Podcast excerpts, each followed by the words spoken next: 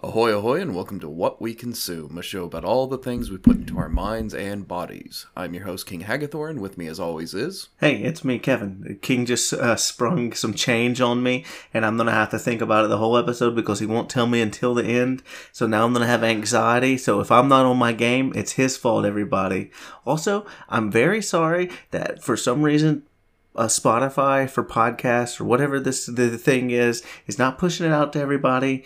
So if you can, please like share it or comment and rate it and like put it out there just a little bit. So hopefully the other people who follow this can get it because they're not getting it. Uh, yeah. What we consume. We are back with part two of John C. Lilly. Where we left off, Lilly had let his love of mind expansion get the better of him and briefly lost his penis. He never lost it. It was always there. Correct. But to him, he lost it. Uh, so that would have been sometime in the early 1970s, I believe, but we're not picking up exactly where we left off. Instead, we're going to be rewinding to a bit earlier to talk about the other things that Lilly was doing besides tripping in the tub. And he, So- he doesn't mean like tripping, like falling down. He means taking uh, uh, LSD and ketamine. Is it ketamine? Is that the word? Yes. Uh huh. Uh, and, uh, you know, being high. Yes. So normally I write these episodes in mostly chronological order, but this one's, you know, already pretty weird, so I wanted to get most of the drug talk out of the way so we could focus on the other aspects of his career in this episode. Uh, because of that, we're going to be jumping around in the timeline a little. I'll try to keep the dates as clear as I can when I can, but some some of the dates are not incredibly accurate. In 1949, when Lilly was still living in Massachusetts, he witnessed a beached pilot whale. He marveled at the size of its enormous brain. Like, have you ever been up close to a whale? Like at a aquarium and stuff. Yeah. Um, Is that, I- is that what you mean? Not not like real life. well, I mean, like I've Well- seen, I've seen dolphins, but I, I've never seen like any kind of like larger whale in person. I've seen belugas, and belugas are a little bit bigger than dolphins, but you know, I haven't seen like a pilot whale or a blue whale or a humpback or a, a sperm whale. But like, you kind of like don't have a perspective for how big they really are if you don't like see it in person yourself. You know. So have you Like, never I mean, been to an aquarium?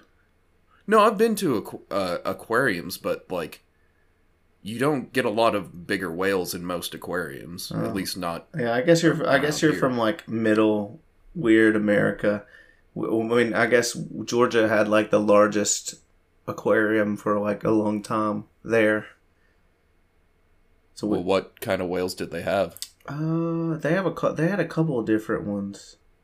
I think they still have. What are they called?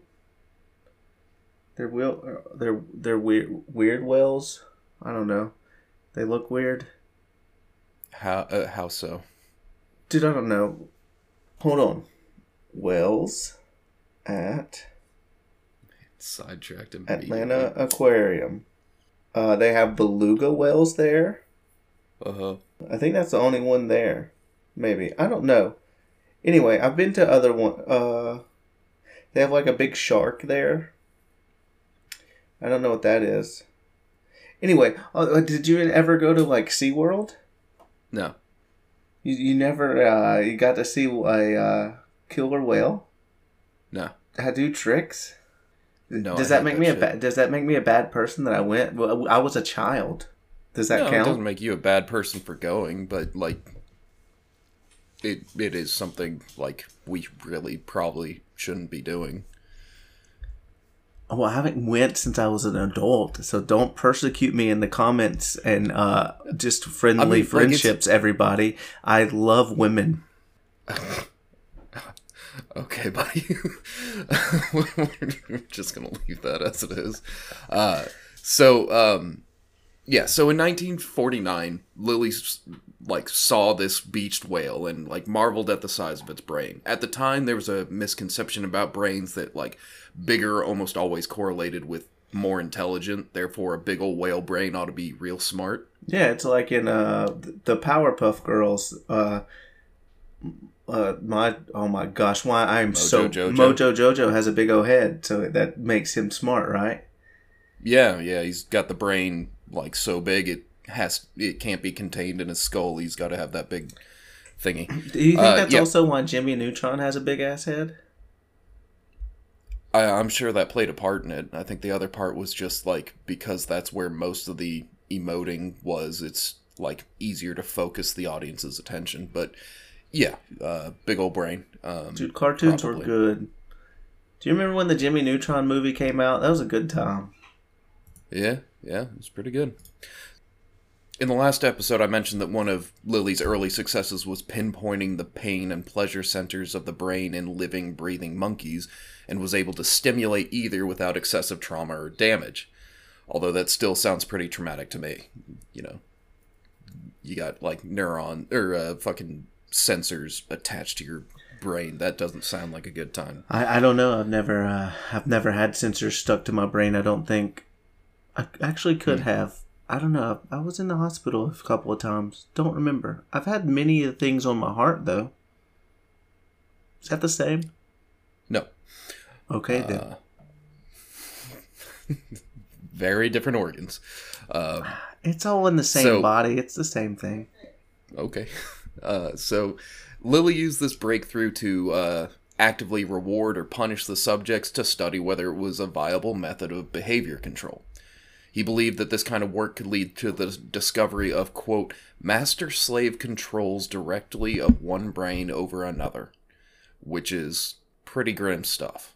Especially since at the time, this being post World War II, start of the Cold War, the fear of mind control or like manipulating someone like that was was very powerful and very prevalent and this drive to discover discover a way to you know manipulate someone else's mind was very it was a very major focus for the US government research Is research like done with uh trying to control minds? Like, is that still a focus at all, or have we have we just like went to other pieces of awful human debauchery?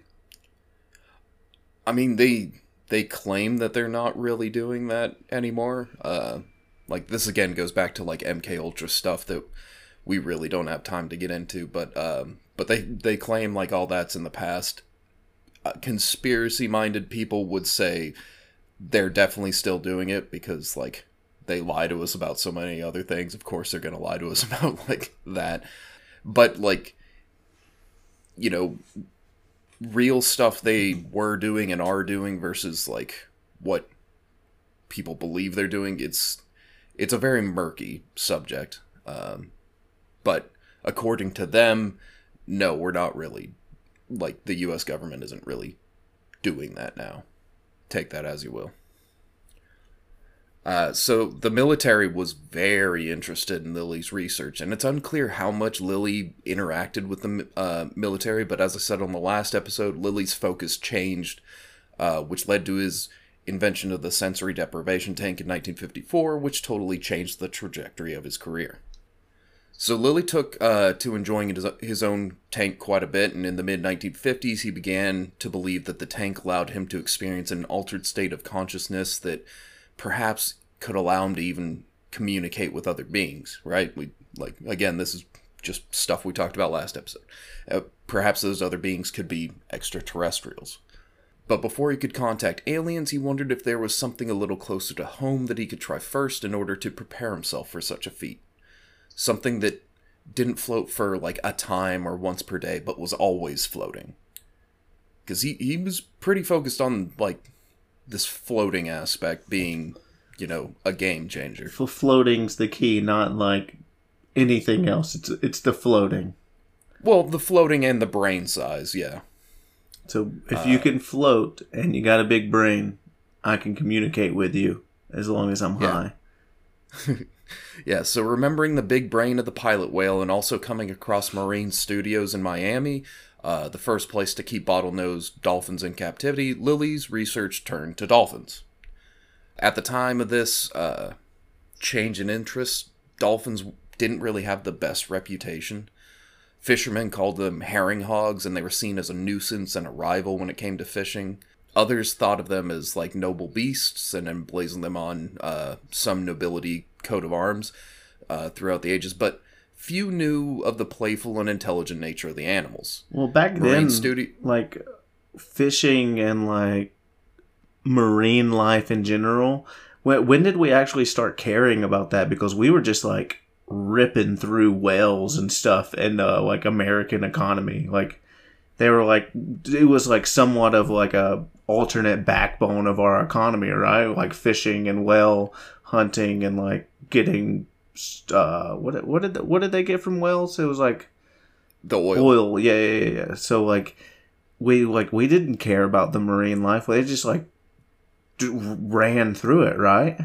Yeah, yeah, um, oil and ambergris were the two things we mostly, or people mostly like took from whales. Some people ate the meat, but it's high in mer- mercury, so like that kind of went out of fashion. But uh, this is really kind of the turning point when it comes to specifically dolphins, but whales in general, where like people start to really see them as you know like the marine studios uh, started showing their dolphins doing simple tricks to paying audiences and Lilly uh, was even more ambitious believing that dolphins with their big wrinkly brains could go beyond tricks to actual like useful stuff I like that. That's like his his jump. He's like, well, they're smarter than all of us. They we can communicate. There's there's no like in between. It's just like an an extreme. So like Well, he uh he hadn't quite made that leap yet, but he was getting there. Using his uh, probing techniques he had honed on rhesus monkeys, uh, Lilly studied the brains of live dolphins. Just like he he knows that they do have a higher intelligence than like most like fish or like most uh, mammals or like just most things that like crawl or swim. Like they clearly have an intelligence, and he wanted to see how far that went. Uh, so he started probing their brains, uh, but you can't anesthetize dolphins because dolphins are not automatic breathers like humans. So if humans fall asleep or are rendered unconscious, we will, under most circumstances, continue to breathe. Right? I think that is a fact. Yeah. So dolphins, on the other hand, are conscious breathers, meaning every breath they take is a deliberate one. Like they have to like make the effort to breathe. So they're like they're like actively thinking about like, hey, got to take a breath. But I'm assuming like one breath, um, like they don't have to breathe as frequently as humans do. Right. Um and and it's kind of like like it is conscious but it's also like something you don't really they don't really have to think about. It's kind of like how we can walk and then like we don't have to like focus on every step. We can walk and talk, we can walk and run or like we can walk and like throw a football or whatever like it's something we can do uh, without really thinking about it. It's it's a motor skill, but it is something we have to actually make happen. Whereas our breathing, we'll just kind of do that like without having to think about it, unless somebody brings it up and suddenly it's like, oh, I need to take a breath because like now I'm thinking about it. You know? Yeah, our brains are weird. Yeah. Anesthetizing them would kill them because they would just not breathe. While it wasn't exactly comfortable for either human scientists or dolphins to do this and led to some small accidents, they were able to, without anesthesia, get sensors on their brains. So what? So they just like cut into them without like.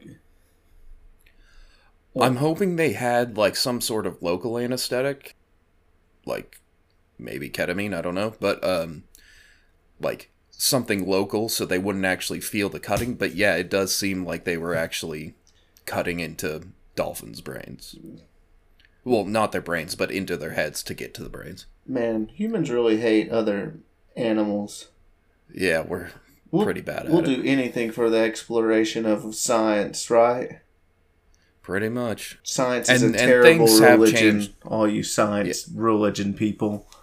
things have changed quite a bit since you know the days of the 50s but uh, yeah there is still quite a bit of research that people could rightly claim is unethical. Um, so in 1957 Lilly's first wife mary who helped him with his research observed that after Lilly said a specific word the dolphin using its blowhole would respond with a similar noise. Then a female assistant said something in a higher pitch and the dolphin repeated in a similar higher pitch. Bro, are we about to get to like Lilly made it to where we can train dolphins now and they do like tricks and stuff and he's the one who figured this out?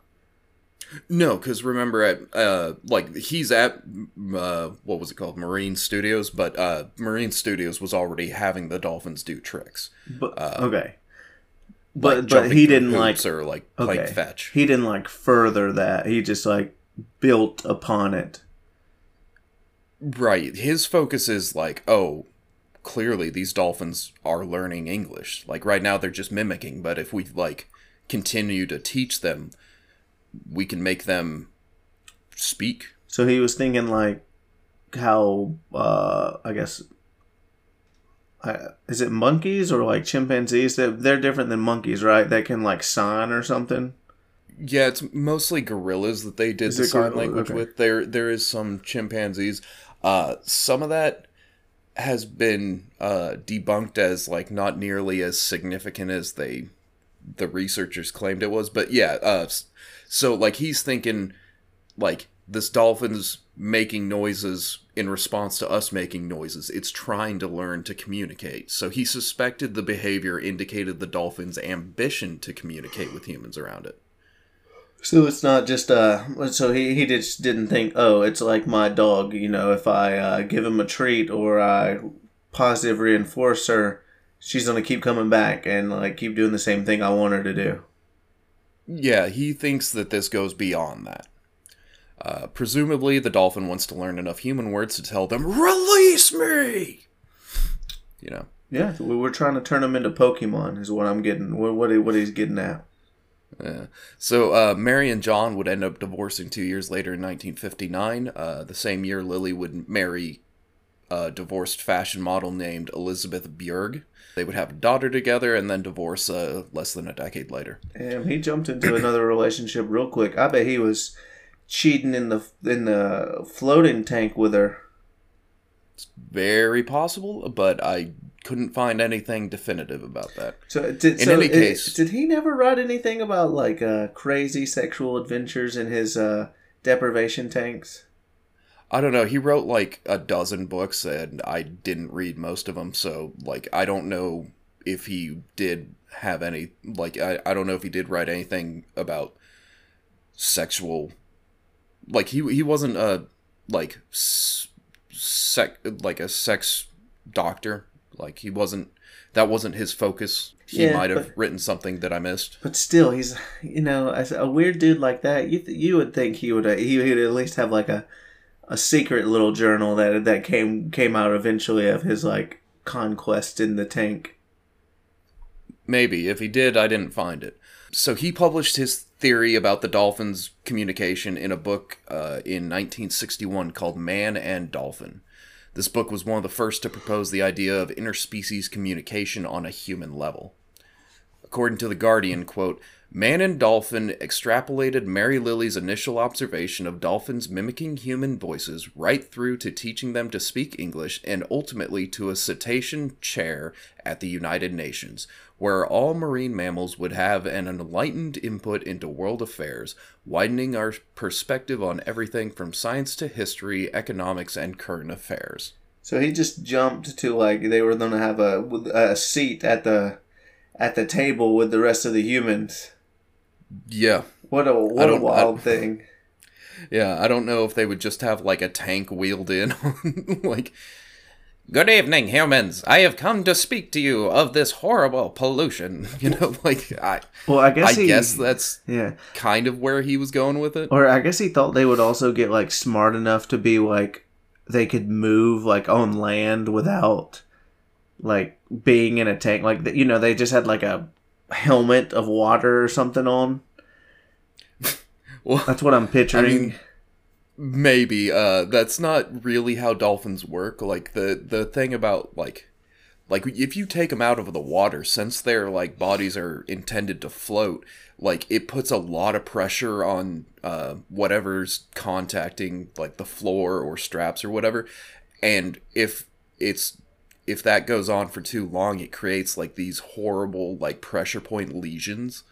So they just like it like taking dolphins out of water for extended periods of time is bad news So I guess then the, then the next conclusion I'll jump to is that how we do with like uh, handicap people and uh, like everybody else, you have you have to like we we would have to incl- like be inclusive with them. So it's like right next to the roads, we would have like saltwater uh, channels going everywhere for them. like just canals everywhere Yeah, I mean if they if they're beings that are on our like uh plane of like thinking and everything we have to include them and be inclusive so that i mean how else would they get around and be like in modern life with us if we didn't include like like uh passageways for them to get around as well Yeah, uh, it would uh, it would change human history forever if like we did discover that dolphins were on our same level of cognitive function. Now i kind of want it to happen the world will look really cool you could think like oh it, it we would be in like a like a you know how they do like hamster villages with like all the tubing and stuff that's what i'm picturing Yeah. like going everywhere like like uh bridges and stuff with these like water things going everywhere Yeah. Of course, we're humans, so ev- inevitably there would be a race war between us and dolphins. That'd be insane. There would but Yeah. yeah, there definitely would. We'd be like we are not the dolphins are not smarter than us. Oh that dolphin he's a he's a lighter color. He's not as smart as the darker colors. I guess it would be opposite of how you know we think opposite. Dolphins coming in here stealing my job. i wonder how we would treat women dolphins. Uh, probably not well. is there minority dolphins Yeah, there's uh pink ones, although they might be extinct now.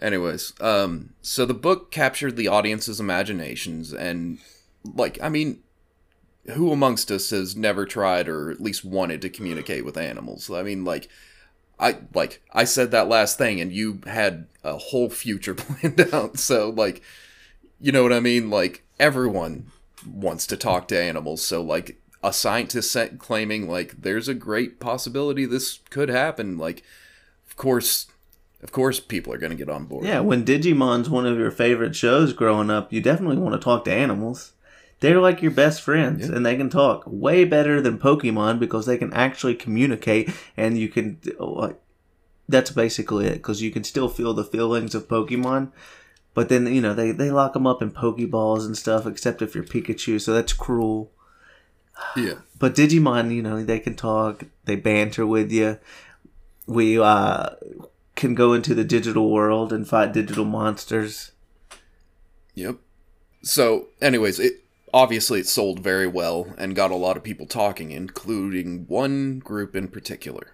white supremacists dang okay What, what was your guess? white supremacists i don't know why I guess th- th- Wow. they would be the ones reading the crazy dolphin stories. I don't know why I jumped there. Sure. Hey, dude, Uh, in Star Wars, you know, in uh, uh, hyperspace, you have like hyperspace wells and stuff. Dolphins could be the same type of thing. I think we're going. I think we're going the same place because Star Wars happened in a galaxy far, far away. You know, it also happened long uh, ago. long ago. But like, still, like, it's real. So if there's hyperspace, there's hyperspace wells. Uh, obviously, dolphins will have access to this hyper to hyperspace. That dude, we have it planned. That's how that's how we travel space. We have to we have to start experimenting on dolphins again. Is what I'm saying. Oh boy. Uh, well, uh, l- let me know how you feel after we talk about this experiment. So, astronomers like Frank Drake uh, had just completed the first experiment to detect signals from extraterrestrial civilizations using a radio telescope. So they were very interested in interspecies communications and anything that could, you know, further their research in that area. So Lilly was invited by Drake to the Green Bank Observatory, uh, which is in Green Bank, West Virginia, and it's home of the largest fully steerable radio telescope in the world. Uh, he was welcomed into the SETI project. SETI is the Search for Extraterrestrial Intelligence. Did they think they And- were actually speaking to like extraterrestrials out there or something back then? No, they didn't. They didn't think like because they weren't getting a lot of. They weren't getting a lot of communications back. This was just them testing it out to see if there was anything out there they could pick up. So Okay, like, so they so they didn't have any responses, or if they did have responses, our government covered it up and we don't know about it. yeah, Do you believe in Uh, I think- aliens? I think they did find like one, like one radio signal they could never fully explain or debunk, which has fueled a lot of theories and everything. But um, yeah, for the most part, they're not they're not getting anything they can discern. So, but the but like this was in its early days, so they were like, you know, if if we do find something, we need to know how to deal with it. This particular group included uh, Lilly, Frank Drake, and Carl Sagan, uh, and would become known as the Order of the Dolphin, proving once again they're nerds. That's not a cool name. They could have done something way cooler. Yeah, but like because of Lilly's research with dolphins, it just seemed to fit, and uh, nobody thought up anything better. I guess. No, they So were probably they were. The, well, the thing is, they couldn't have thought of anything better because they were probably so hyped on that that they were all like taking their LSD and jumping into the deprivation tank because they were so hyped on it. Well, th- this is uh, before Lilly starts really getting into the LSD uh, trips. Right now, he's he's he's just enjoying the natural high of deprivation tanks. I'm just saying they were gaggling like a bunch of. I no, I can't say that. Uh, they were just having tons of fun Probably. with the with the name. They they they they were Uh, yeah, really they had proud their of little themselves. secret group, their inclusive little it crowd of scientists. Yeah, they they probably had a lot of fun. This strong interest from astronomers led to Lilly getting financial support from multiple government agencies, but mostly the National Aeronautics and Space Administration, NASA. I just the correlation makes no sense to me. I mean, I, I like I, I get it, but at the same time, it's dolphins in space. Like, Well, you got to remember, this is like they had just started putting shit into space. Like Sputnik was, I believe, fifty-seven. So this is like uh, four years later, and like the space race is on and everything. And they're like, look, whatever, whatever possibilities, we need to be prepared for that.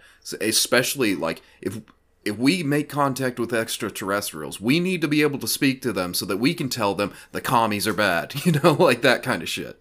Do do you are you surprised that we're not actually like um more uh like we we haven't advanced more into like space travel and stuff like we're uh, i mean basically our space travel is still like it was what 60 70 years ago right like it's not really Not that exactly. but i mean it's not like it, it- like No, it has. It hasn't gone. It, it, hasn't grown nearly as much as it could have. Uh, but that's because, like, after landing on the moon, like that was kind of our limitations at the time. So, like, NASA started getting like heavily, uh, heavy cutbacks on their funding just because, like, yeah, space is cool, but like, there's not really much to do up there. It's incre like it's expensive as shit, and like, it's not terribly useful at the moment. Also, where um, where's our where's our flying cars? Didn't like everybody in like the nineties and eighties like predict that we would have flying cars by now? We're not. We're nowhere but do you know close. how- like, do you know how fucking terrible that would be? Like, cars, like, people are terrible at driving regular cars on a 2D plane. Like, if you give them a third dimension, we're gonna have, like, a mini 911 every fucking week. Like, just someone's coming into your fucking bedroom with one of those things because they got drunk and decided, like, oh, I'll be in the air. I'm not gonna hit anything in the air. Like, telephone wires would be taken down constantly. Fucking every dipshit would end up like hitting a seagull and then just like plummeting into a fucking school. Yeah. We cannot be trusted with flying cars. Yeah, I never thought about it that way. I just like I, I like I've always thought about like a competent world in flying cars and not like the real world in flying cars.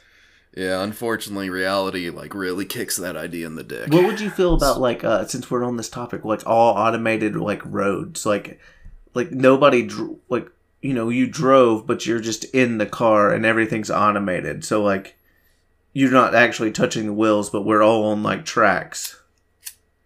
Do you get what I'm saying?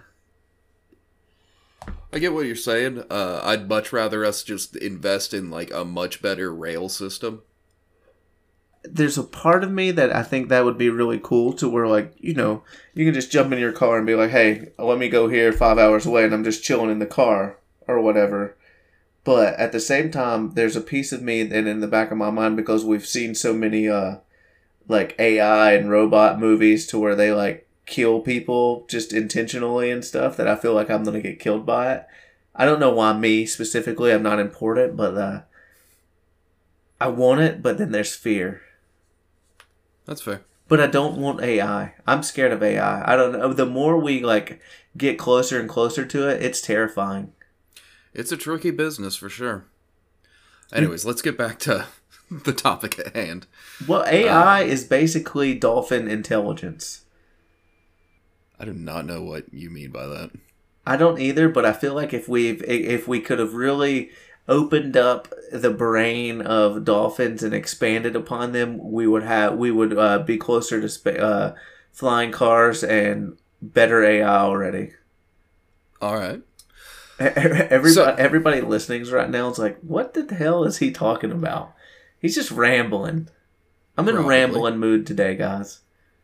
Okay. Well, let's try to focus it up. So, uh, with this new influx of funding, Lilly was able to build a new lab in St. Thomas, uh, the Virgin Islands, in the early 1960s. Man, I bet that was nice. I bet they were just relaxing. Uh, kind of. Uh, it, it was a really cool looking building. Um, unfortunately, I can only find what it looks like today, which Does it Well, look like a? It, it looks like a sandals. Res- it's a sandals resort now. It's just a bunch of like bungalows with like dive off like uh, balconies into the ocean with like couples just banging everywhere. not exactly. So that's Uh, what it looks like now. Uh, I but mean, we'll get That's the same back thing. to- It's ran down. You dude, you know, Yeah. uh, you could do a really cool like scary movie there or something. maybe. Uh, I I think you'd have trouble getting insurance for it, but yeah, They like they could do one of those like scary movies about like you know how they like the tire like chases people. They could do like a, a dolphin on land chases people. sure. Dude, I, uh, it would Yeah, work I'm- if shark if a I'd movie probably like watch it. exactly if a movie like the tire or like Sharknado or like all these other weird movies have these huge cult followings. There's no way this something like this wouldn't. Maybe. Um, so it was a white, mainly one story building, but it was built on like pillars. Um, so it's like above sea level, like it's two stories above sea level for the most part, but it's mainly one floor. And it's built right on the edge of the water. Uh, below the house was this rocky pool where the dolphins would be kept. And the pool was somewhat self-cleaning with the tides because the tides would just wash through and like go out the other side back into the ocean. So it was a pretty relatively clean environment for the dolphins. Like they they didn't just have like shit piling up at the bottom of the pool. This lab would give them unlimited access to the dolphins they would keep there. As for the dolphins themselves they would eventually get three dolphins. Sissy was the biggest of the three. She was a female that basically ran the show and like bossed around the other two when they got out of line. Pamela was a smaller, skittish, frightful female. Uh, she'd been injured by a spear fisherman and was terribly frightened of humans, darting away from them if they even tried to get near her at first. So, uh, PTSD, post traumatic stress dolphin. that was good. The final dolphin, huh? No, I said that was good. I, I liked your. Uh, I, I liked it. Thank you. Uh, so the final dolphin was an immature male dolphin named Peter. Uh, all three of them had previously been used in the filming of the 1963 movie Flipper. Really? They were not used in the uh, follow-up film or the TV show that came out. It's probably why you Uh, know the first Flipper more than Flipper 2 and Flipper 3 and Flipper the TV show. Yeah. Uh, so, with their test subjects in the pool and a small team of researchers and assistants, they attempted to teach dolphins to speak. Uh, Lilly hired anthropologist and social scientist Gregory Bateson to be the director of the laboratory. He was considered one of the top intellectual minds at the time. He'd been looking for a change of pace at the time and had been starting to drift from anthropology to studying animal behavior instead. Uh, he had previously worked with otters and at one point had up to 17 octopuses in his family home at one time. In his family home? Yeah, uh, so like they just had like, Like massive tanks or like tanks all over the place or whatever, but they were like studying the behavior of octopuses and like how they interacted with each other and stuff. Octopuses are also incredibly smart. Uh, they've like the the stories you find about octopuses are pretty fascinating. Dude, you could But anyways, do uh, you could do a movie with him, but like you know how Eight Legged Freaks is. Uh-huh. You could do it with the octopuses though, and then they all grow huge, and then they kill everything. But it has to be like an ocean town, like a like a next to the sea. Yeah, like a, a seaside, like something like Amityville Island or something like that. Yeah. Uh, anyways, Dude, we have so uh, many good ideas for weird spin-off movies. Why aren't we in film, King? Why are we doing a podcast? We should be filming movies. It's kind of hard to do that when we live twelve hours away from each other. Let's just spend Bates- all of our money and go all in on becoming movie and on like directing films and just see if it works.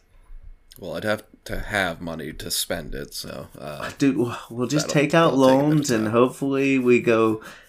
I mean, if we go bankrupt, we go bankrupt. But if we hit it big, then uh, like it won't matter if we went bankrupt, right?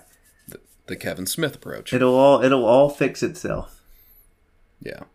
So uh, Bateson already had a prominent career at this point, but Lilly was very persuasive. So in 1963, he moved his family to St. Thomas to direct the experiment, lending both his knowledge and credibility to the project.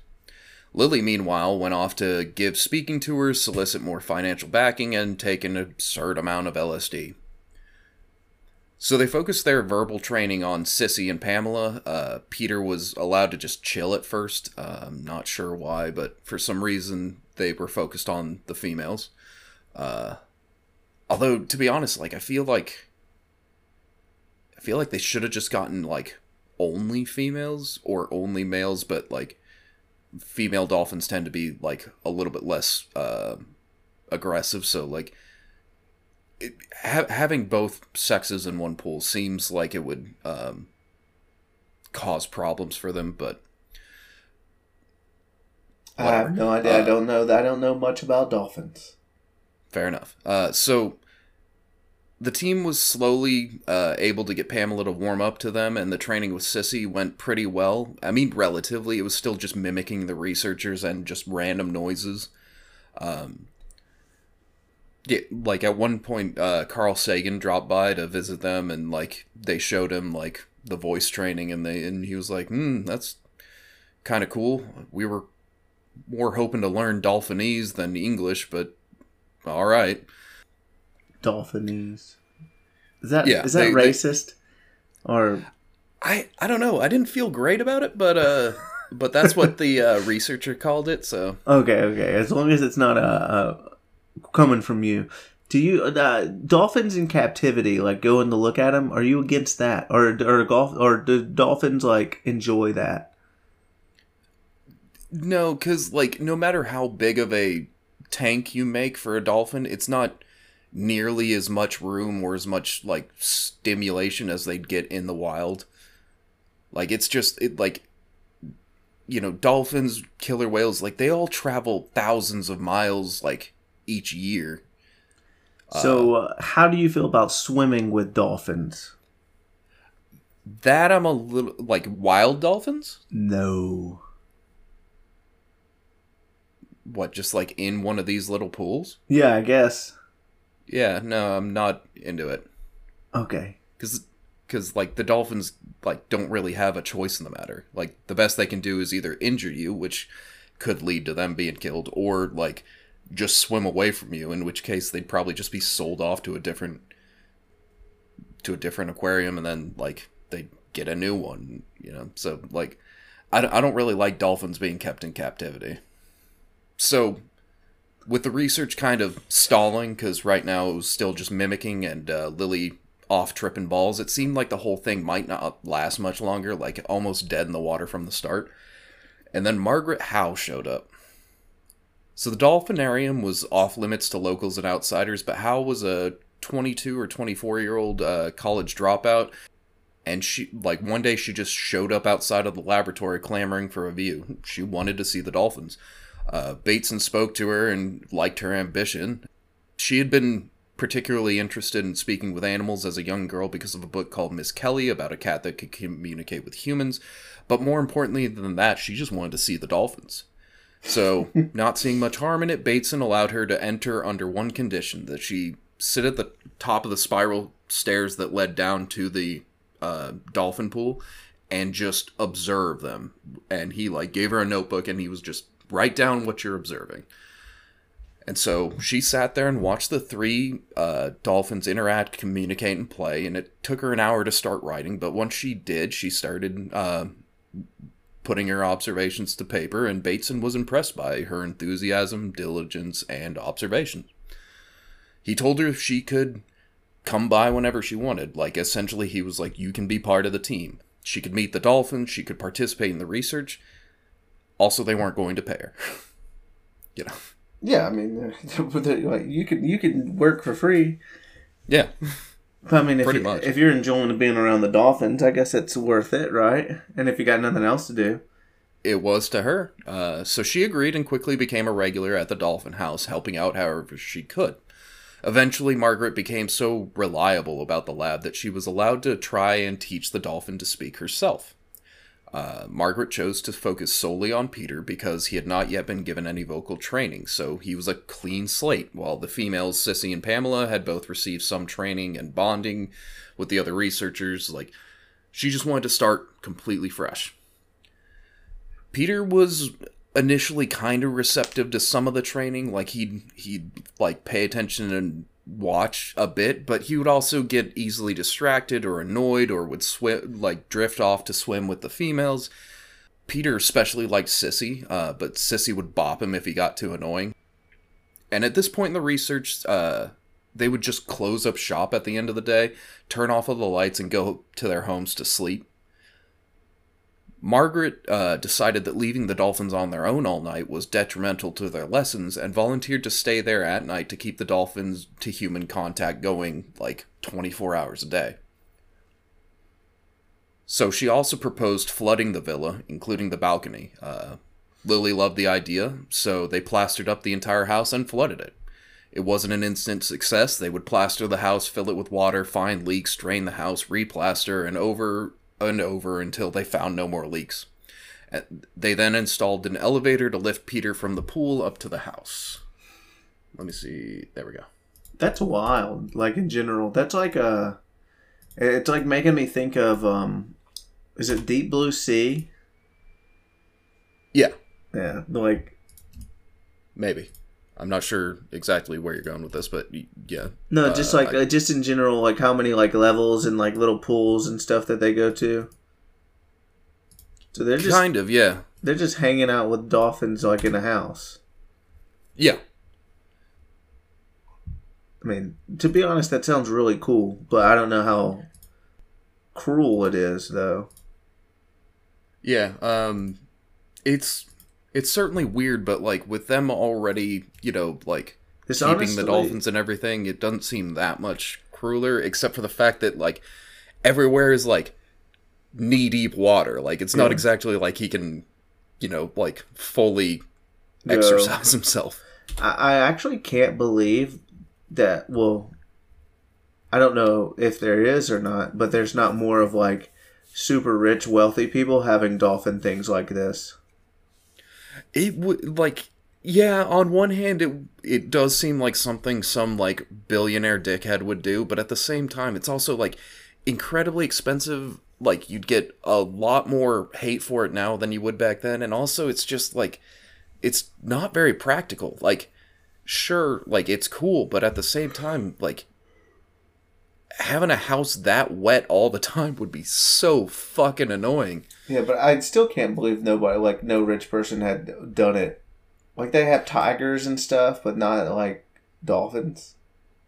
Yeah, or maybe we just uh, haven't seen it, but it exists. I don't know. Uh, so, anyways, uh, Margaret hung a desk from the ceiling. She lived uh, mostly without electricity. Like in that last photo, you see she's got a phone, but like for the most part, like she just chose to do without in most areas of the house because you know electricity and water don't really get along. Well, actually, they get along too well. I mean, in all of these um, pictures, she looks happy. Like I bet she's having the time of her life. I don't know about Peter, but she's yeah. This is this is a great time for her for the most part, and she probably um, thinks this is like groundbreaking research. So she's like changing the world. Yeah, and she's also like in her early twenties, like this is a hell hell of a lot cooler than working at the Home Depot yeah. So uh, yeah, I don't know. She, Some people uh, really she... like working at Home Depot. Some people sure. like die hard Depot and like it's weird. Like they love it. It's it's it. Home Depot is like super interesting job that like people really get into. Like some of those old people who like work there, like after they retire, they like live and breathe like Home Depot and like helping you like with your house projects. It's crazy. Yeah. Um, so, anyways, uh, she hung a desk from the ceiling. She lived mostly without electricity, and she had a gas stove, and mostly lived off canned food. Uh, she cut her hair down to a short buzz cut because she was basically always wet, so cutting it stopped it from getting in the way and let it dry faster. She slept on a foam mattress that she fitted, like, eventually fitted with a plastic sheet so Peter's splashing wouldn't soak her all night. And to give Peter better uh, visual learning, Margaret would eventually start painting her face in thick white makeup and black, like dark black lipstick for better contrast. So, I mean, like, she's kind of like. She kind of looks like Pierrot. Yeah. or, or, um, or uh, a mime, or Actually, she mostly looks like a red clown, like from like the rodeo, like because it's it's pretty much just her mouth and like the surrounding area. Uh, yeah, and not like her whole face. But anyways, uh, she would hold up signs, uh, which had like the objects she was trying to get him to pronounce. Uh, she would also exaggerate the enunciation to try to give Peter a leg up on learning. Like she would like ball, ball, triangle, one, two, three, and Peter was able to mimic some of these. Like she would say one, two, three, and he would go, uh, which like isn't words, but like it's clear that like he is mimicking what she's doing. There's also quite a bit of like, see, see, he just said ball, and it's just like, it's like, yeah, that's that's not ball. yeah, that's just a noise. Bateson found the idea of a dolphin speaking English like just kind of fucking stupid. Uh, but his focus was more on studying the dolphin's behavior uh, with humans and with each other. So most of his focus was down in the pool below. He didn't really care what Margaret was doing up there. Yeah, I mean, in general, even if she never got to like, uh, I mean, obviously she never got it to like speak, speak.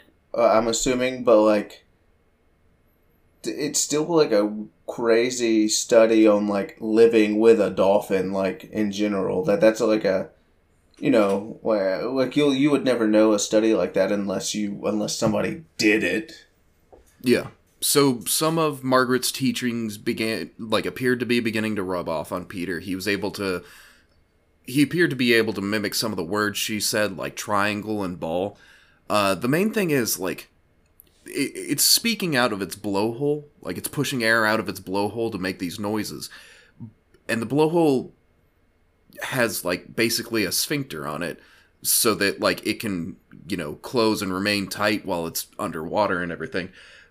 but it's not like like I mean they're they're kind of using like it, it can kind of use its blowhole as like or the sphincter as like lips but it's not like it's has like teeth and a tongue behind it and it can't manipulate the lips the same way a human can so it's not it's never going to be able to speak english Yeah. Or it's any just not going to be able language, to like yeah. mimic some of those sounds. Still, uh, while Peter appeared to be making progress, the astronomers and other parties were not terribly convinced of the merit. Frank Drake wanted Lilly to separate the dolphins into two sides of a pool with a dividing wall between them. Then the scientists would teach one of the dolphins a procedure to receive fish, and then, without seeing the other dolphin and only communicating vocally, uh, tell the other dolphin how to repeat the procedure to get fish for itself. Like, essentially, like, we don't care about this whole English thing because it's kind of stupid, but if you can get dol- like, if you can get us experiments that show us how dolphins communicate with each other, that we might be able to use. Lilly ignored that suggestion and told Margaret to continue as she had been. Lilly also brought up giving the dolphins acid. Oh my gosh. So Margaret immediately uh, rejected that idea outright, and Lilly, the head of research, heeded her rebuke and left it there. Like she's just a volunteer. and She's like, "No, you're not giving these dolphins acid." And he was like, "It's just a suggestion. All right." I mean, yeah, she's a volunteer, but she lives with them full time. Like, Yeah, she does have some sway, but Yeah. like at the end of the day, he could also just be like, "Don't come back here." like, yeah, yeah. Did- uh, but he he he believed in her uh, methods having like merit, so like he he was like, "All right, I won't give the dolphins acid. You go ahead and continue doing your research." Well, I mean, to be honest, all she's doing is like training like a dog or something like that, and then she's like showing it off. Like, dude, my dog is so smart. Look at them. Like they can talk. Like they know what I'm saying. Like you know when I say like, uh, or do you want food? Are you hungry? Uh, you know, uh, go play. They know what I'm. They, they can understand me. Yeah, but in reality, like currently, it's still just mimicking, and Yeah. Even then, it's like like not even that good at mimicking. Like it's trying, but like the physical limitations of its anatomy make it not that great at mimicking. like it's trying, but you know, and but but there's still no like they they're still not giving evidence of like the dolphins having like independent thoughts with these noises. Like it's just mimicking. It's not like, hey, let me count to three, one, two, three, and like and like without being prompted to or Yeah. anything. What is Lilly actually doing at this time? Like, what is he like? It, it doesn't sound like he's actually doing much. he's not he's not staying at the uh, facility very often. He's he's off giving speaking tours, trying to solicit funding, and also just tripping his balls off on his own time. Like, and then he'll occasionally show up here, give some suggestions, find out what progress they made, and then he's like, "All right, see you later. I'm gonna go get in my tub." So he set this up and then just like dipped. He's just like, well, I'm I'm getting paid for this. I want to get high. Yeah, uh, but again, he is also like getting them more funding or like securing continuous funding and everything. Like he's not he's not entirely idle, but like he's not very hands on. Yeah. So Margaret had enough on her plate without drugs being involved. Uh, Peter was appearing to make progress, living up in the house with Margaret six days a week, and then heading down to the pool to swim and play with Sissy and Pamela on the seventh. Still, he only got to play with them uh, one day a week. That is so cruel. Yeah. Um, but Peter, being an immature male dolphin, he started getting horny. Oh yeah. Uh, so he only got to see the females one day a week most of the time, but he was attracted to Margaret. Well, I mean, And, it, it, I kind of make sense though. He's spending all this time with her, right? yeah, uh, of course there's going to be like an emotional bond between them. Uh, but he wants to take it to the next step. Uh, he began to get like aggressive towards Margaret. At first, she'd shoo him away and rebu- rebuke his advances, but Peter became more insistent and would like ram her with his snout. He'd uh, like the technical term is a rostrum for the like mouth bits, but uh, but I'm gonna call it his nose or his beak or whatever. Uh, he would sometimes run his teeth against her legs, which occasionally caused minor abrasions, because they're predatory teeth, you know. Yeah. And when it became too much for Margaret, she would send him down the elevator for the day where he could bother Sissy and Pamela and otherwise cool his jets a little. You know. Like if all he's thinking about is being horny, like that's that's both like not good for the research, but also like is kind of concerning for Margaret cuz like this dolphin's bigger and heavier than her and if like if he like lost control, he could end up like really hurting her Interesting. or raping her, which would also not be good.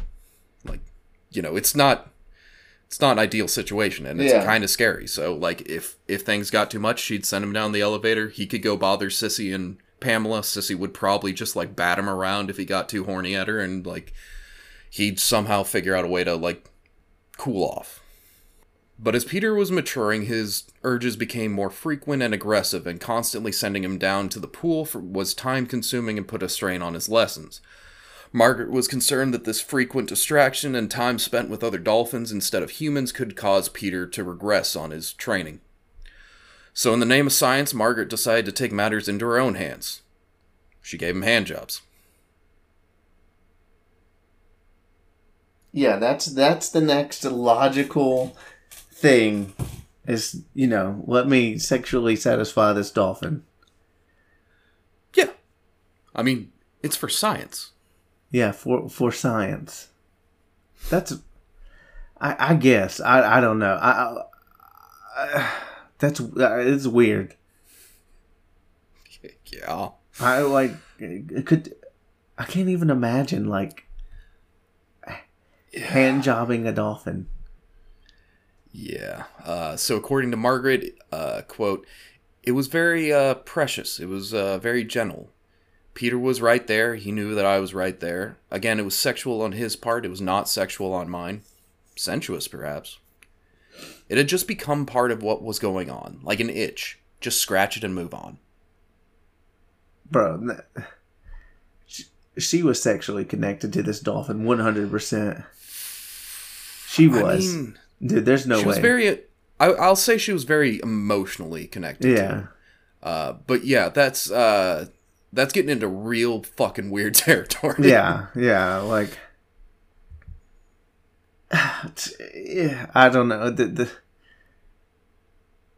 This was about the time that investors were starting to get nervous. Uh, the work was time consuming and expensive, and they really weren't seeing the results they were hoping for. no, they were like Some of them well, started- What, what, Yes. They well, they walk in like, what is she? she she's She jerking masturbating. off that dolphin? Yeah, are we paying her to do that? No, she's Uh, doing this it is for an important free. part of the research. yeah, but she's just, she- just give us a couple more minutes. We'll get back to the, yeah, Peter Ball, Ball, right, Ball.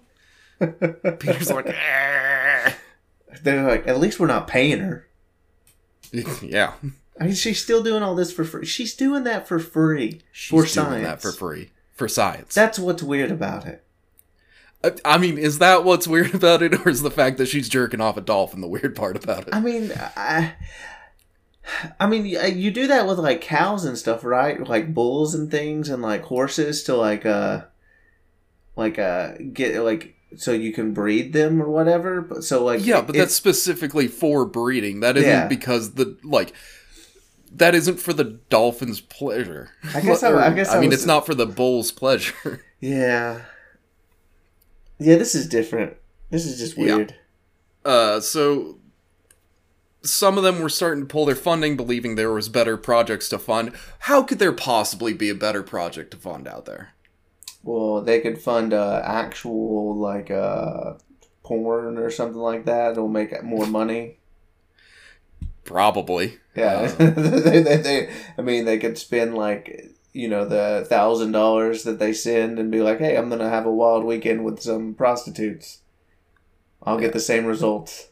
th- there's there's so many things you could do with that money that wouldn't involve dolphin hand jobs.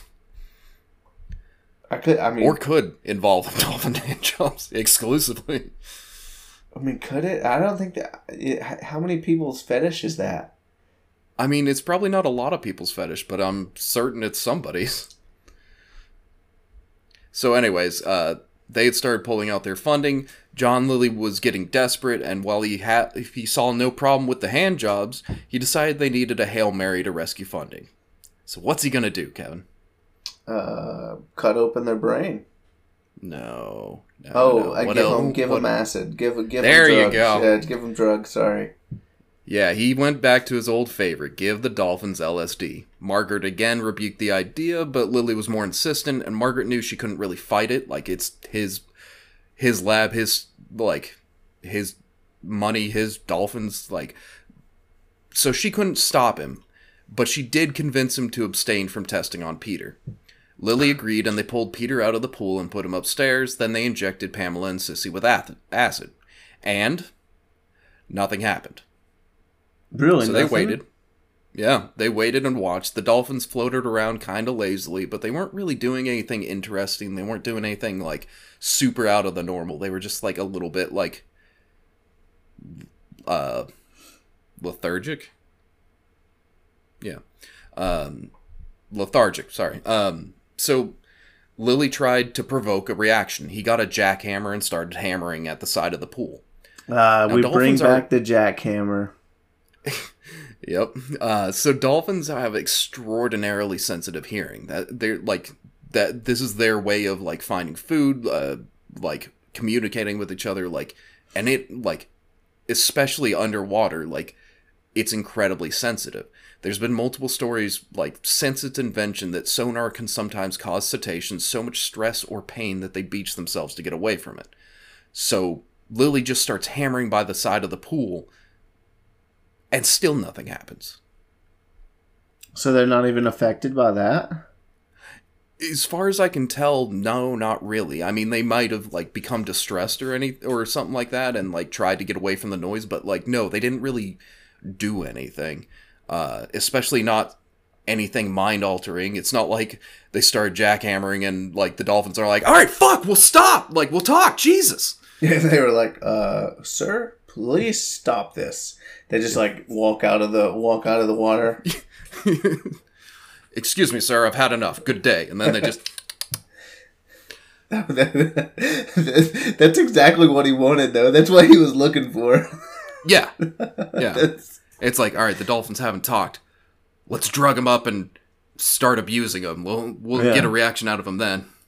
let's uh you know my uh, my kid is uh having this bad behavior let me uh just beat him a couple of times and he'll, he'll stop that behavior Yep. So, um, yeah, nothing happened. Experiments a failure. LSD's not really doing anything for him.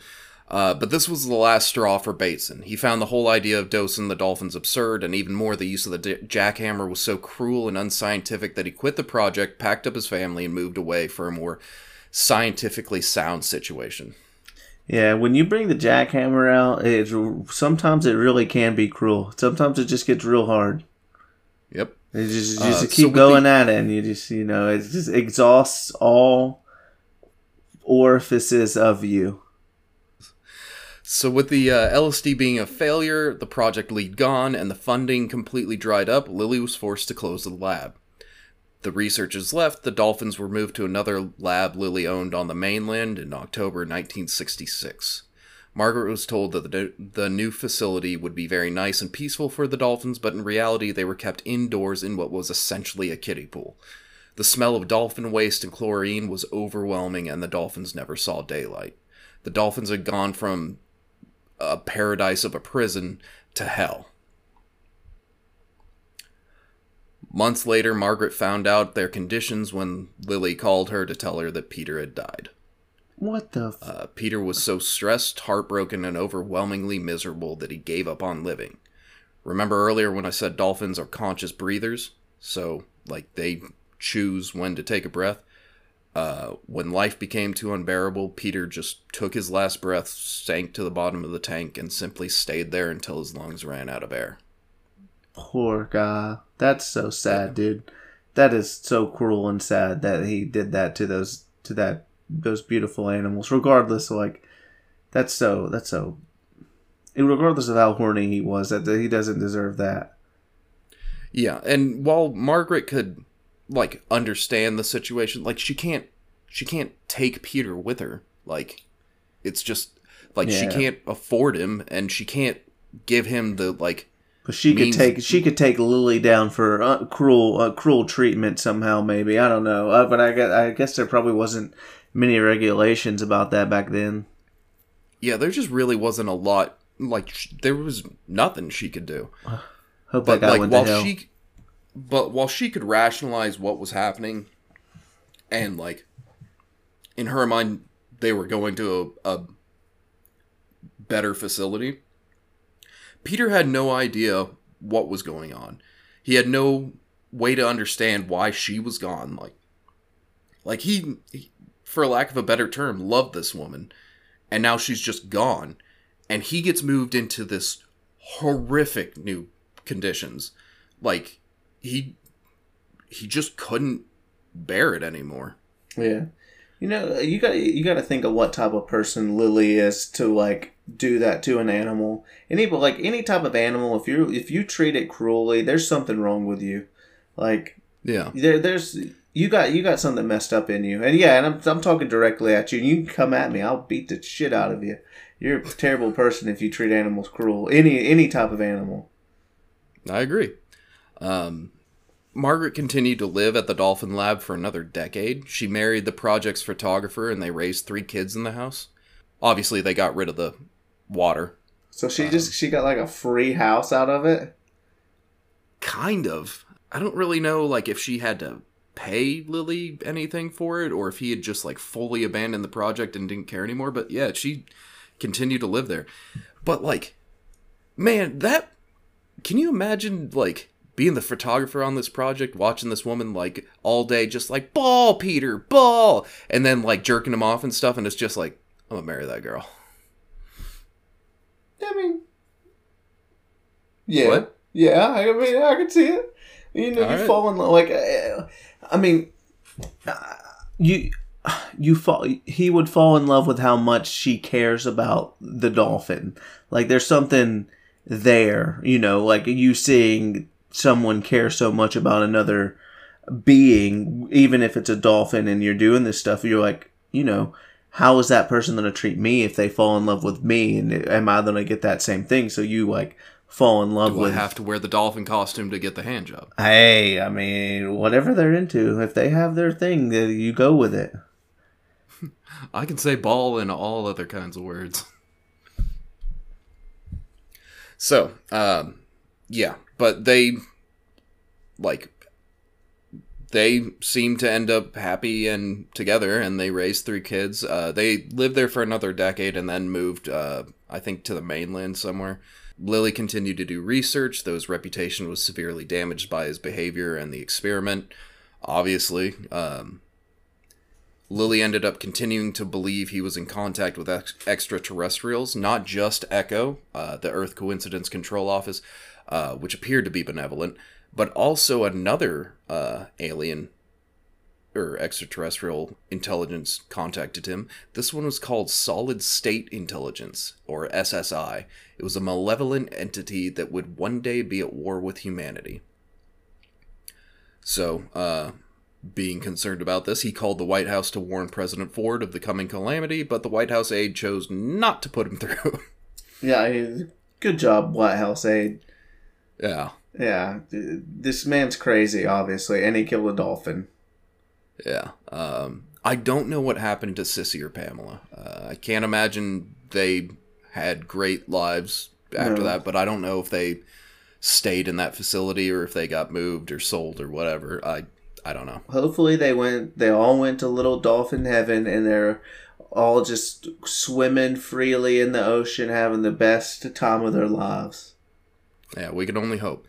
Uh, so Lilly continued to take more drugs, LSD, and then a gargantuan amount of ketamine until the mid 1970s when a lab intern tried to have him committed to a psychiatric facility. But the head of the facility was a friend of Lilly's and quickly released him. The intern tried again with a different facility. Same thing happened. Bro, what? there's no way that these people are not looking at him and being like, "This guy's crazy. Let's release him." Well, I mean, like he had a lot of influence in high places. Like Yeah. you got to remember, he was a very big name in the scientific community for a long time before he, you know, yeah. dolphin hand jobs and acid. Uh, But still, he. I mean, he didn't deserve to be free. Bastard. Lilly's uh, ketamine connections uh, dried up around this time. It- like he was, yeah, starting to lose it. Uh, he had another near-death experience when he was riding his bike while experimenting with another drug. Uh, he uh, had an accident, flipped over the handlebars, and crashed to the pavement, puncturing a lung, breaking several ribs, and suffering cranial contusions. Uh, so, while recovering in the hospital, Lilly was visited by Echo for the last time. He was given an ultimatum. He could go with them, quote, for good, or stay on Earth, make, uh, mend his broken body, and focus on more earthly matters. Lilly chose to remain on Earth. Imagine getting broken up with by your imaginary friend. Like, that's gotta be tough. Yeah, he's like, uh, I should stop this. like, like the the cre like the creation you made up in your brain is like, look, buddy, uh, let's go our separate ways. Yeah, you, you're kind of like, I know I'm in your head, but you're kind of getting really out there with this, and I'm not okay with it. Like, ah, this is make believe, but they, we're going, it's going a little too far, a little, a little too make believe. Yeah, we need a reality check. yeah. I could, you, you, your make believe friend. Yeah, we, we need a reality check. Yeah. Uh, so, in the late 70s, Hustler magazine published a very sensationalized version of the experiment featuring both Margaret and Peter by name and a drawing of a naked woman in the throes of passion with a dolphin. Shit, I forgot to look that one up. What a what a gross bastard, Hustler. That was that was private research between two beings that truly cared about each other, and you rip them off like that. There we go. Yeah, the story made insinuations that Margaret and Peter were far more sexual than they were and brought the whole experiment to the public's attention. The experiment became a dark stain on the scientific community's record and shut down a lot of experiments involving interspecies communication, and it's been called the worst experiment in the world. Uh, Lilly would eventually apologize for his behavior and freed all of his dolphins. Uh, he continued to research dolphins, but in the wild, in their own habitat, and he shifted focuses to trying to find a way to speak to dolphins with the use of computers and on their own terms instead of trying to get dolphins to speak English, which is probably probably would have gotten better results. Um, John Lilly died of heart failure in 2001 at the age of 86. The villa sits abandoned to this day at the end of St. Thomas Island, a hurricane damaged husk of its former self. That's the picture I showed you earlier. Uh, Lilly's bizarre and adventurous life and research has been the inspiration for at least two movies Day of the Dolphin and Altered States, uh, multiple video games, including Ecco the Dolphin for the Sega Genesis and Dreamcast, Arthur C. Clarke's 1963 novel Dolphin Island, A Story of the People of the Sea, the 1972 novel The Listeners. He also wrote numerous books himself and is credited with at least six inventions besides the isolation tank. And that concludes our story of John Lilly. You know, honestly, would the world have been off been better off without hi any of his stuff? Like I don't think like I'm thinking back oh everything that you, we've talked about in the last two episodes.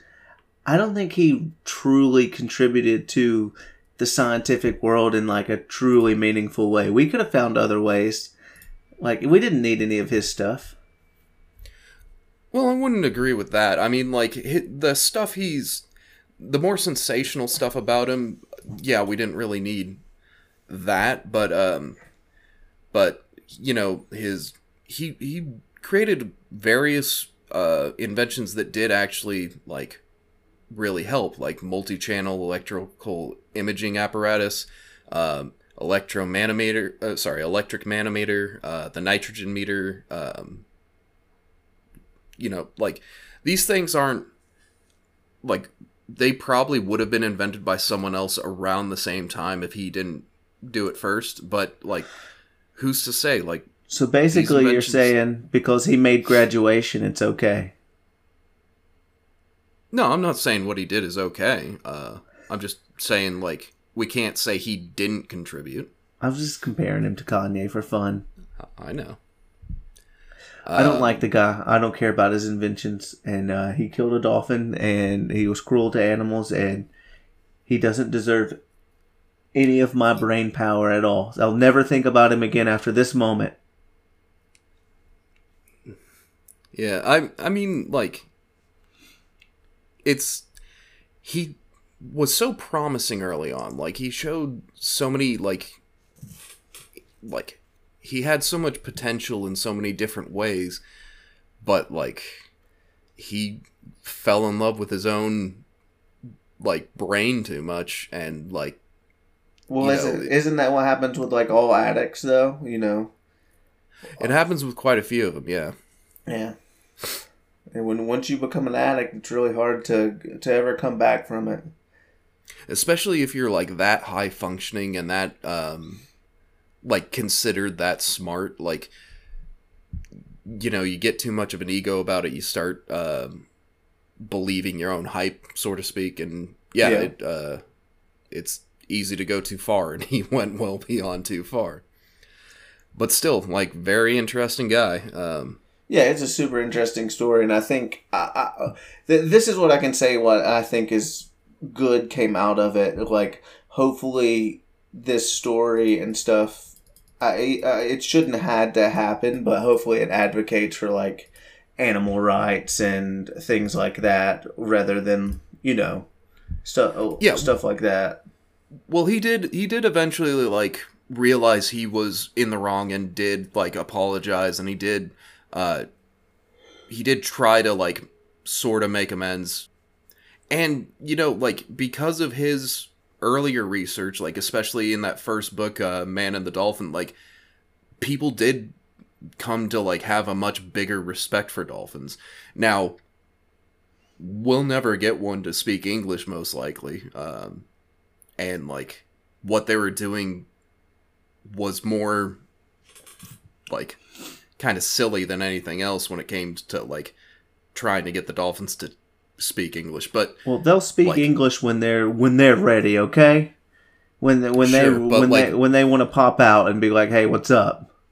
but but the interest he generated and the uh and like the things he did learn before like you know going off the rails about it like those things did actually matter uh when it came to like dolphins being put on a protective species list and like that kind of stuff um but yeah like it's it's a lot of bad for like a you know a, a bit of good here and there Yeah. so uh any final thoughts No, no. I hope you guys liked uh, dolphin hand jobs, crazy, uh, drugged scientist who was cruel to animals and had uh, little contributions to the world. Um, I don't like him. King might say something good about him, but yeah, I, you know, hopefully you guys liked uh, penises that disappeared and came back. You, you know, uh, your imaginary friends from outer space talking to you and giving you ultimatums. You know, being like, "Hey, dude, you gotta chill. Uh, they're getting too close to the truth. Otherwise, you we gotta you gotta leave us alone because it's not time. Not time for you to expose our true beings. You know, we're just hanging out. You know, why can't why can't we just chill? Why do you have to make it more than what what it is? You know, we don't have to label this thing. Is what they're trying to say to him, and he he wanted to label it. But uh, yeah, thanks for listening, guys. Like I said, please uh, leave a a rating on Spotify and Apple. Uh, I think those are the only two that you can uh, actually rate. And hopefully it starts pushing it out more because you guys deserve to listen to our wonderful speakings and Kevin's wonderful ramblings, and I've been going for like maybe two minutes right now, and I know it's lovely. Uh, there's people probably like, man, I hate Kevin's voice. He's so stupid, but you keep coming back for it because you're like, what's he gonna say next week? Am I gonna like him next week? Am I gonna like him the week after that? Or you know, or you just already like me and you're just like, oh, he, his voice is a soothing lullaby, and it just makes me so happy to hear him every week. But uh, yeah, thanks for listening. Catch us for more on Twitter at what underscore we underscore consume and on Instagram at what we consume podcast. I just can't believe how straight faced you took the fact that I said she gave him hand jobs. Like, I said that and you were just like, okay, yeah, and?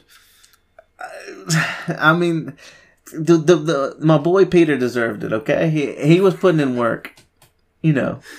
Shout out to Peter the Dolphin. All right, uh, I am at King Hagathor on Twitter. Other than that, bye bye.